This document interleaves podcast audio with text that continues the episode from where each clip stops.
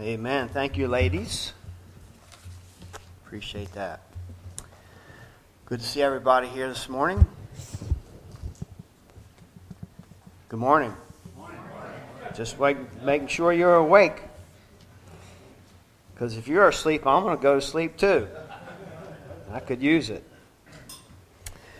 Well, we're going to be in uh, the book of Revelation, believe it or not, this morning and we are in chapter 19.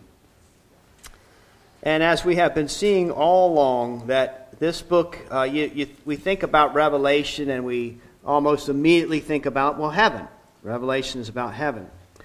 But we're also seeing that Revelation is as much about uh, God's judgment against wickedness and evil as it is about the heaven that awaits us.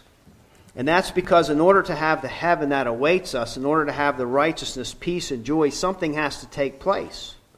And that is, in order to have the bliss and the holiness, the evil has to go. The wickedness, the sin, it all has to be dealt with. And it has to be dealt with to the point where it doesn't rise its, or raise its uh, ugly head again. One of the things that makes a good horror movie a good horror movie is that you can't get rid of whatever beast you are the prey of. You know, whether it's a robot or some kind of dinosaur or made up something or other or just a, a wicked person. There's always the scenes where you think finally it's gone. And usually in the final seconds of a horror movie, where you think it's been blown to smithereens, there's that little twitching. Something about it, one little piece maybe just a finger, is twitching. And then you kind of get an idea there's going to be a sequel. And what comes to, your, to my mind is uh, the famous words, I'll be back. The Terminator. And the Terminator was back. I think he came back like six or seven times after being blown up and melted and molted and everything else. And there's a sense in which this is the world that we live in now, at least for now. And that is sin is defeated. It's defeated in small battles, but it continues to, to raise its head. Sin continues to come back for more and more and more. And we, we try to push it down through the power of prayer, and, and, and we master things, and we become disciplined, and yet, next thing you know, there's that little twitch and there it is again. And you think, I thought I, I rid myself of these things. But it constantly wants to overcome us, it wants to control us. And that's sin in the world as we know it. The Revelation reminds us that no matter how powerful sin is, that those that are in Christ will absolutely not be overcome. Not because of our own efforts, but because of the blood of Christ because of the victory that Christ gained on the cross. And so we'll have our battles, and we'll win some, and we'll lose some, but we will never, ever be condemned to hell. We will never, ever face the wrath that we deserve for losing these battles because of what Christ accomplished for us. The fact that he gives us his righteousness and takes our sin upon himself, in a sense, it's, it's absurd uh, and it's humbling. And the Bible calls it good news. It's good news that we can have our sins removed from us even though we don't deserve it and receive the gift of righteousness from Christ. But part of that good news is the good news that, that God will eradicate sin. And there will come a time, and I know it's hard to believe right now, but there will come a time where sin will be pushed down and defeated, and you will never again see the little twitch. It will be lifeless and gone. And so, in highly symbolic terms, Revelation, in a sense, it describes how all these things transpire. It's, it's our reality. And it's in the spiritual realm happening in Revelation. And uh, seals are open, uh, trumpets are blown, bowls of wrath are poured out on humanity, and bad things happen. You see war after war after war. You see tyrants come into power. You see famines. You see suffering. Uh, you see innocent people die. disaster after disaster. We see injustice, we see uh, oppression. And so in this world, we see the ugly and the beautiful at the same time. We see those that succumb to sin, but then we see those that overcome sin and believe in Christ and follow Christ. And it's a mixed bag here. And Revelation gives us this picture of that mixed bag and the spiritual warfare and all the things that are taking place on the spiritual realm and also the physical realm. And sometimes it's disheartening. Sometimes it's discouraging to realize that we live in such a broken world. I've gotten so I've gotten to the point where I hardly even read the whole news article anymore. I just look at the headlines of what's going on as it becomes so discouraging and so depressing. Now, people forget that there's any good news happening in the world today. But a thing I like about Revelation is that it is a reminder that as much tragedy and suffering, gut wrenching things that happen, even that we face in our own lives, that perhaps we're experiencing now, that we think, oh, this is so sad, this is so terrible, I don't know how much more of this I can take just remember that, in a sense, really what's happening is that God is setting the world back up, right side up. Because in order for Him to do that, in order for Him to get things back in order where they need to be, judgment has to fall, and sin has to be dealt with. And I'm also reminded in the last chapter, anyway, what can we do about it in the meantime? Well, one thing we can do about it is we can join the saints and the creatures in heaven. And that is they just pour their hearts out to God and praise God. Because all the confusing things that we see in this world that we may not know and can't figure out, we know that everything God does is righteous and just. And God is busy at work. And so we have every right and reason to want to praise Him and praise Him and praise Him. Because what is really happening? Yeah, you can look at it as if the world will never get better. But really, what's happening is it's getting worse before it gets better. So, all this kind of serves as an introduction for our passage this morning. In chapter 18, we saw Babylon the Great, the great prostitute, fall, and there was even an entire uh, chapter written as a dirge. And we see all the lamenting because of the great effect that took place it had on people as they lost their idols. They lost the things that they were living for and, and trying to gain because the great Babylon fell. In this chapter, two more great beasts, uh, evil powers will fall. And that is the, the Antichrist and the false prophet.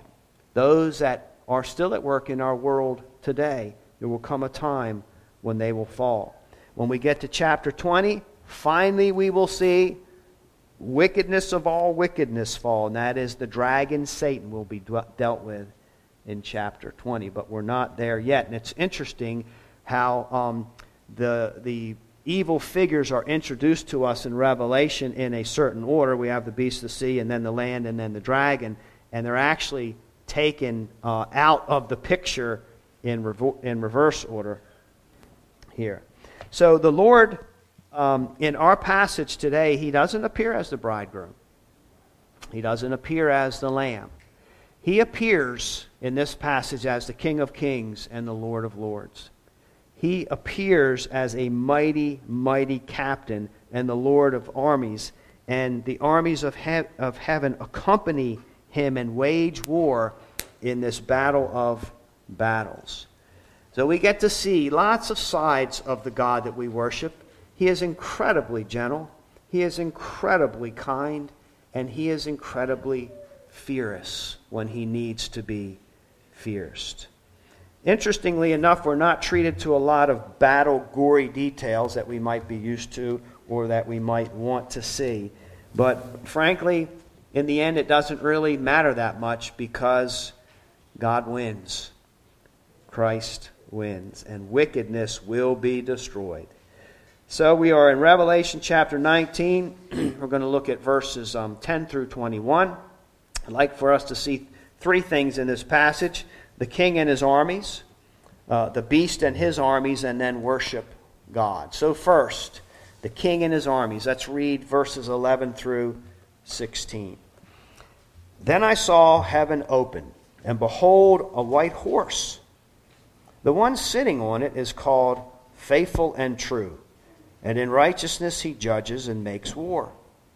His eyes are like a flame of fire, and on his head are many diadems, and he has a name written that no one knows but himself. He is clothed in a robe dipped in blood, and the name by which he is called is the Word of God.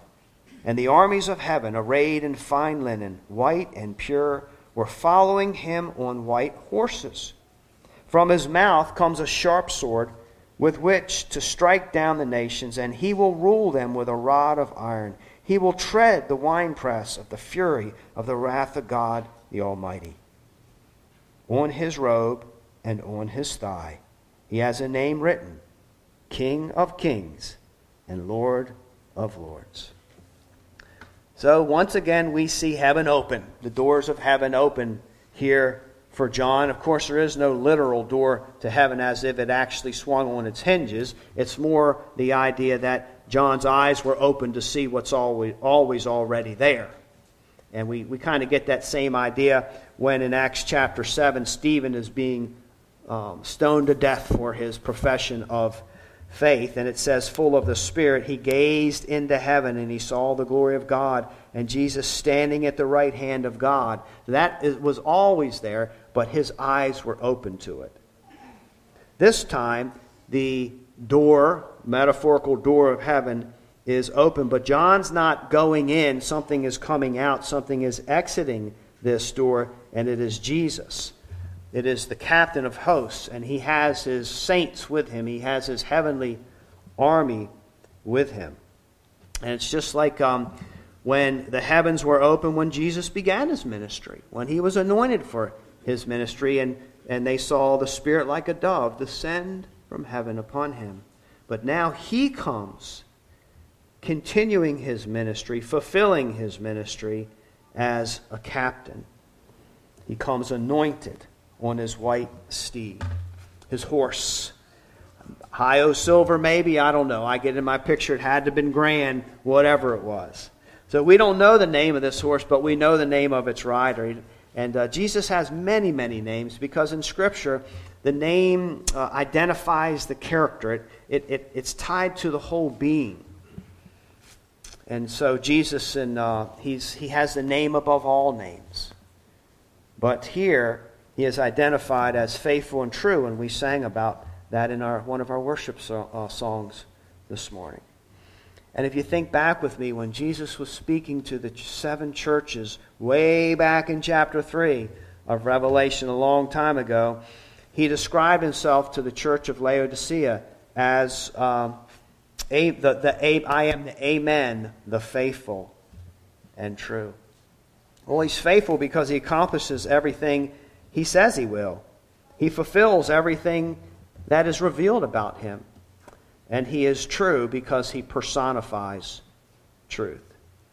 So you have Jesus, and then the exact opposite personification is Satan. There's nothing good about him. He's not faithful. He's not true. He's a liar. He doesn't follow through with anything. All he does is deceive. Christ is faithful and true. And in this passage, he is a warrior. And in this passage, he is a judge.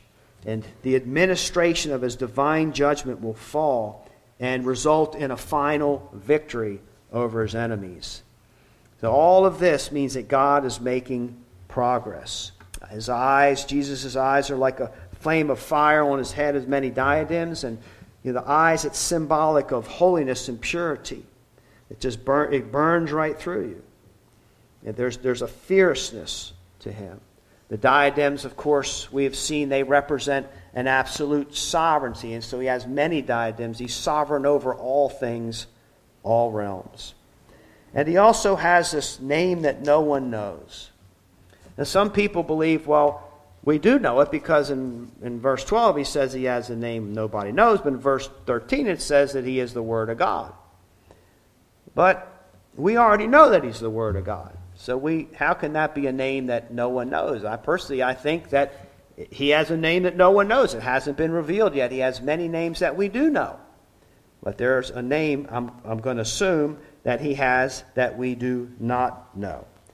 In fact, in back in two, uh, chapter 2, verse 17, Jesus says this about some of his people.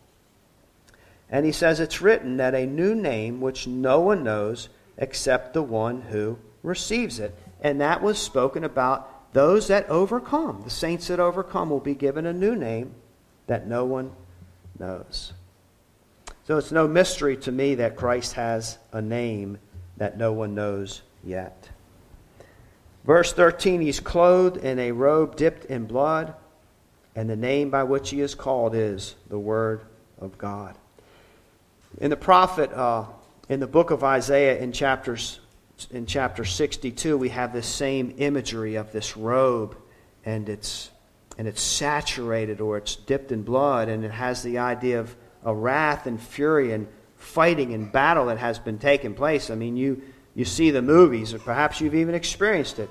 War and battles are a bloody thing. People die, people get injured. And in this, and in this scene, he is not splattered with his own blood like he was at Calvary. Uh, you've seen the passion of the Christ, and you know that, that um, Jesus was drenched in his own blood. But in this scene, he is literally drenched in the blood of his enemies. So it refers to the day of God's judgment. Christ is the commander in chief, he's the judge, and he is the executioner that is splattered with blood. You know, there's an interesting verse in Genesis 49, uh, verse 11, I'm going to bring out, and I'll let you decide, but I think it's a, it's, po- it's a possible fulfillment of this prophecy. Way back in Genesis, when Jacob was blessing his sons, he said, uh, Binding his foal to the vine, and his donkey's colt to the choice vine, he has washed his garments in wine and his vestures in the blood of grapes.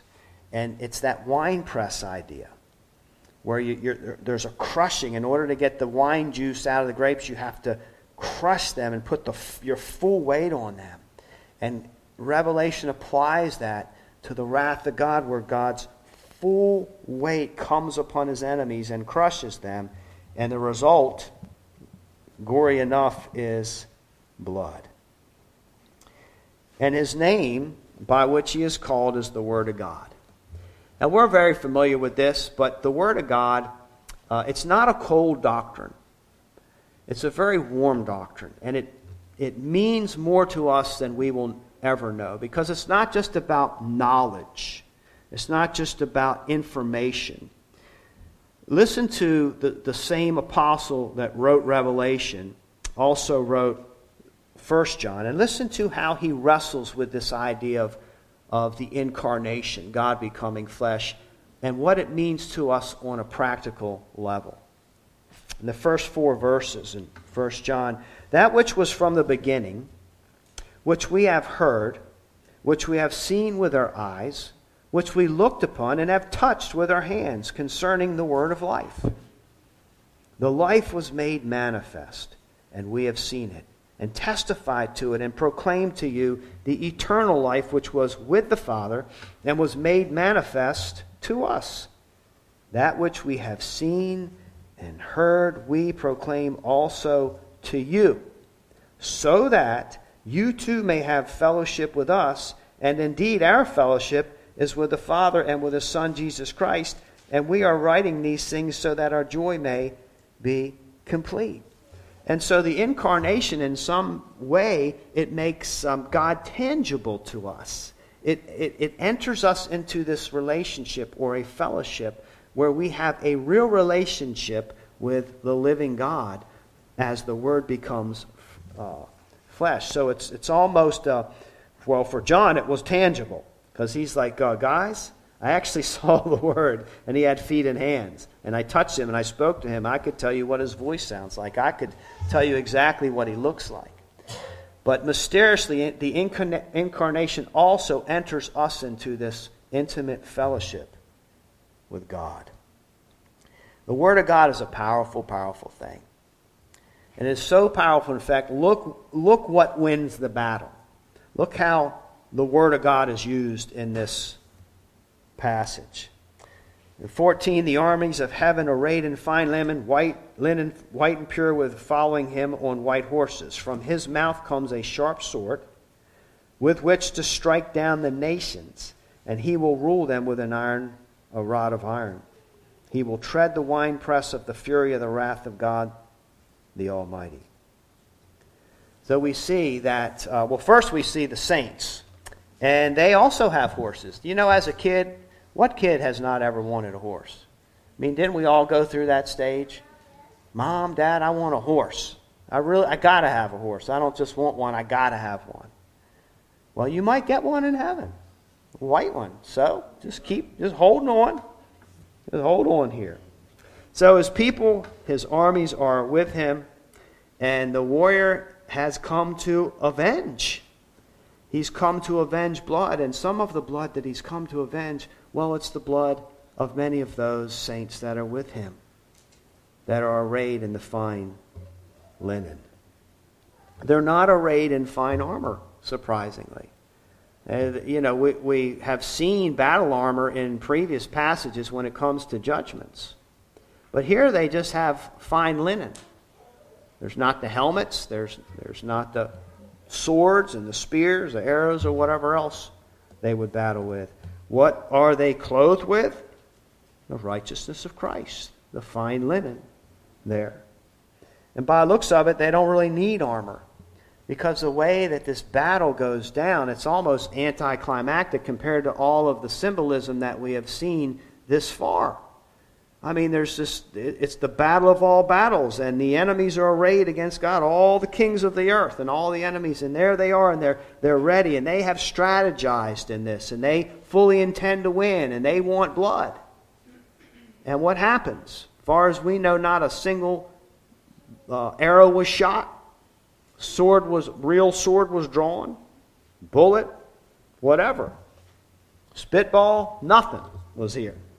But what happened is the captain of hosts, he just speaks. It's the word of God, it's the sword of the Spirit. He speaks, and his enemies are vanquished. And back in 2 Thessalonians 2 8, the Apostle Paul is talking about the lawless one. When the lawless one comes, and he says that when the lawless, lawless one comes, that he will be destroyed with the breath or by the breath of his mouth, referring to Christ. The Word of God goes forth and you just levels and decimates his enemies. When Jesus walked this earth, his, the power of his word raised Lazarus from the dead. The power of his word exorcised demons that Try as they may, human mankind just could not deliver their loved ones from. Everything obeys and listens to the word of God. And then you have the word of God in this battle that goes forth. And you can't withstand it. You can't fight against it no matter how much armor you bring or how many weapons you bring to this final battle. His enemies fall. And it says that he will rule them with an iron scepter, a, a fulfillment of Psalm 2.9. The idea is he can't be broken. It's, he's got the iron. And uh, he's going to win. You can't cross him. You can't make any ground against him. And on his robe and on his thigh, he has a name written King of Kings and Lord of Lords. That has a good ring to it, doesn't it?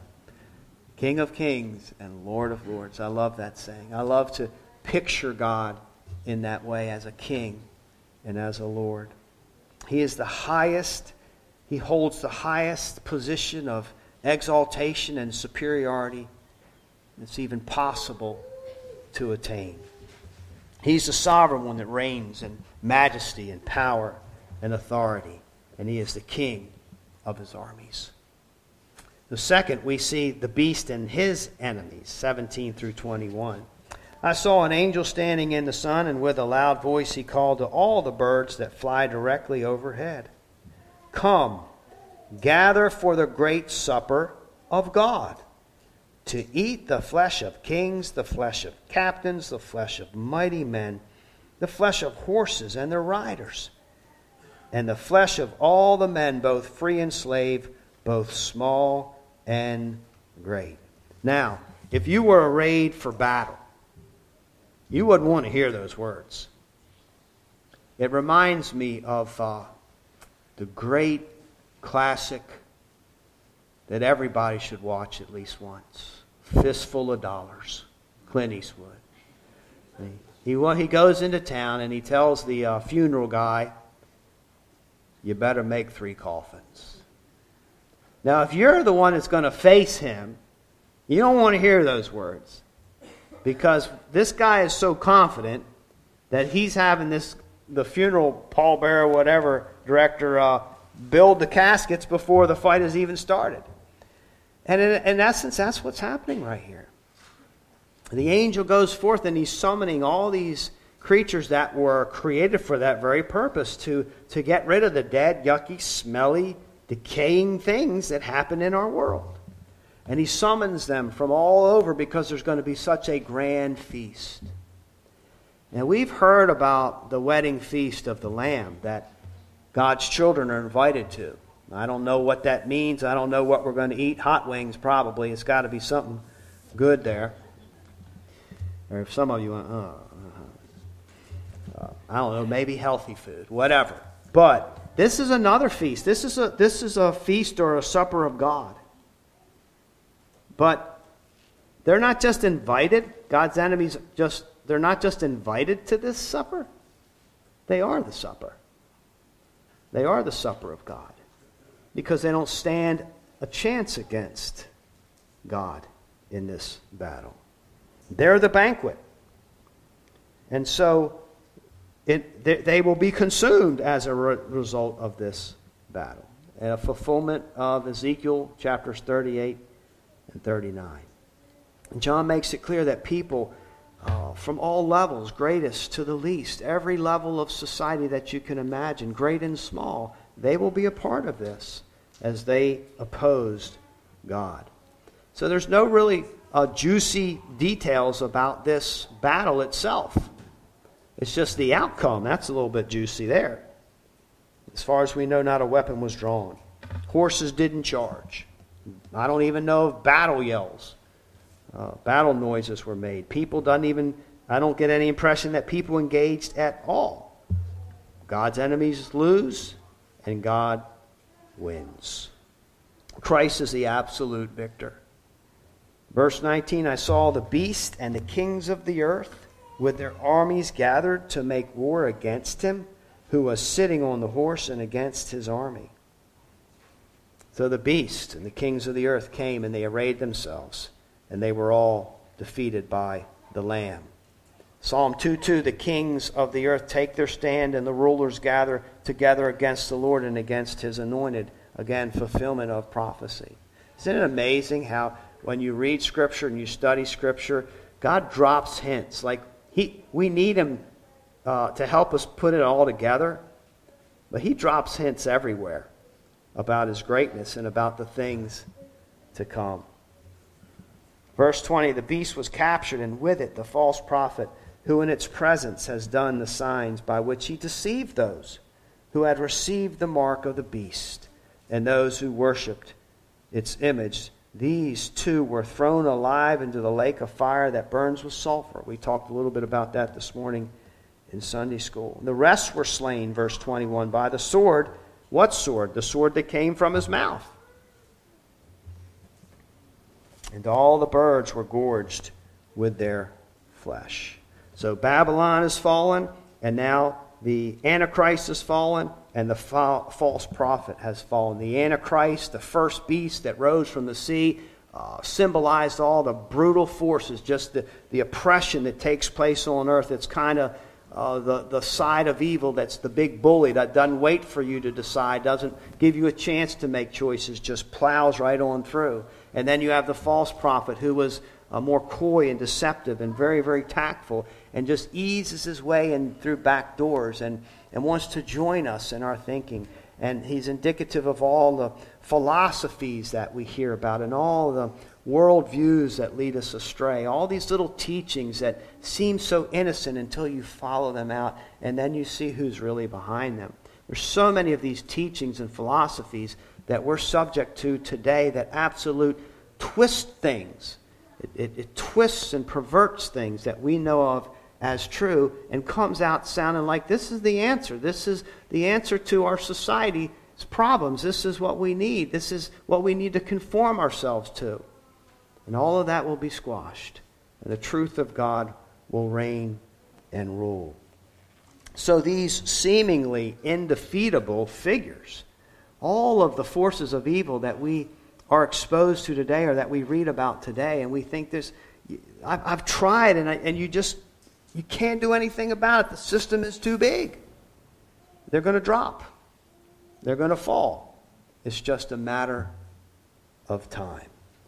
I recently, uh, and by the way, these figures are not mentioned in Scripture. They're not identified, the two beasts or the false prophet or the Antichrist. They're not specifically identified, though we incessantly uh, want to identify them, and every generation has identified them as one person or another or one entity another. I recently read a, uh, there's a, a, piece, a priest that does a podcast, and I don't follow him or anything, but I just these things catch my attention. And he says he knows who the Antichrist is, but he's not allowed to tell you. So this is the kind, these are the kind of things that we have, um, you know, to wrestle with. So whoever they are, we know where they are, and they are thrown into the lake of fire, and they will burn there forever. Why forever? When God created angels, when God created humanity, He created us with an eternal spirit. And so when God spoke us into existence, we will live in one state or another forever and ever. the state that we will live in forever and ever is the state of mind that we are in when we stand before the judgment seat of Christ. And we're either covered in the blood because we believe by faith in the sacrifice of Jesus or we are not, and we will stand alone before that judgment seat and face the punishment for our crimes. That's why, for eternity. One of the things that was brought up this morning was well, how can, you know, finite man suffer infinitely for things that we do that seem finitely? Well, because our sin has infinite consequences against an infinite God. And it goes on and on and on. Sin is so bad in the sight of God that it is worthy, it is perfectly just for Him to punish our sins forever and ever and ever and ever because they're high treason against God and His sovereign rule and His holiness. So, whatever the case, in the end, all of the enemies, except Satan, we gotta wait for the next chapter, uh, they have been invited to a supper of God, and they are, in fact, the supper food for thought there. Another possibility for the eternal punishment of Christ is uh, still thinking through this, but um, I'm not so sure in Scripture, though we will face judgment and the wicked will be punished and thrown into hell, and every knee will bow and, and acknowledge Christ, all the things that we have suppressed, spent our life our lives suppressing these truths about ourselves and about who He is, we will see them more clearly, and therefore we will see that what we really deserve is right and true. But I don't read that we that even the wicked will repent of their wickedness. It doesn't mean that okay, now I see you as right and true and I repent and and I'm and then I live in a state of righteousness because the age of repentance is over by this point. And so my thinking is that uh, your heart in whatever way continues to remain evil and in rebellion against God because you're not redeemable in this sense. That age has passed. Something to think about there. Then I want to circle back around to verse 10 and close with this verse because something very, very powerful takes place, I think, that um, will do us well to contemplate. Back in verse 10, there's this little exchange that happens, and it really rivets John's soul. Actually, I'll go back to verse 9 to give it a context. The angel said to me, Write this Blessed are those who are invited to the marriage supper of the Lamb. And he said to me, These are true words of God. And then verse 10 Then I fell down at his feet to worship him. But he said to me, You must not do that. I am a fellow servant with you and your brothers who hold to the testimony of Jesus. Worship God. For the testimony of Jesus is the spirit of prophecy. Worship God.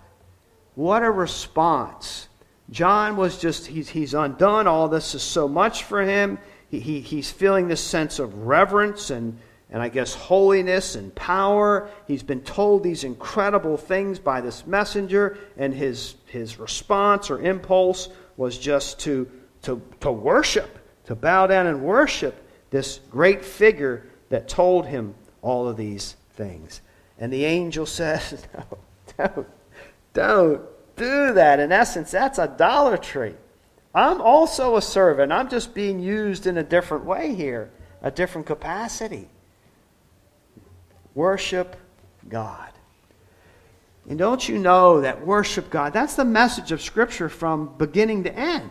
That's what God has called us to do as humanity, as his creatures, and that's what all things will be consummated to do in one way or another. They will glorify God, but the saints will worship God. So everything that's transpiring in our lives and in our world, it's all pointing so that God's creatures who were created to do this will worship God. All of the plans from beginning to end.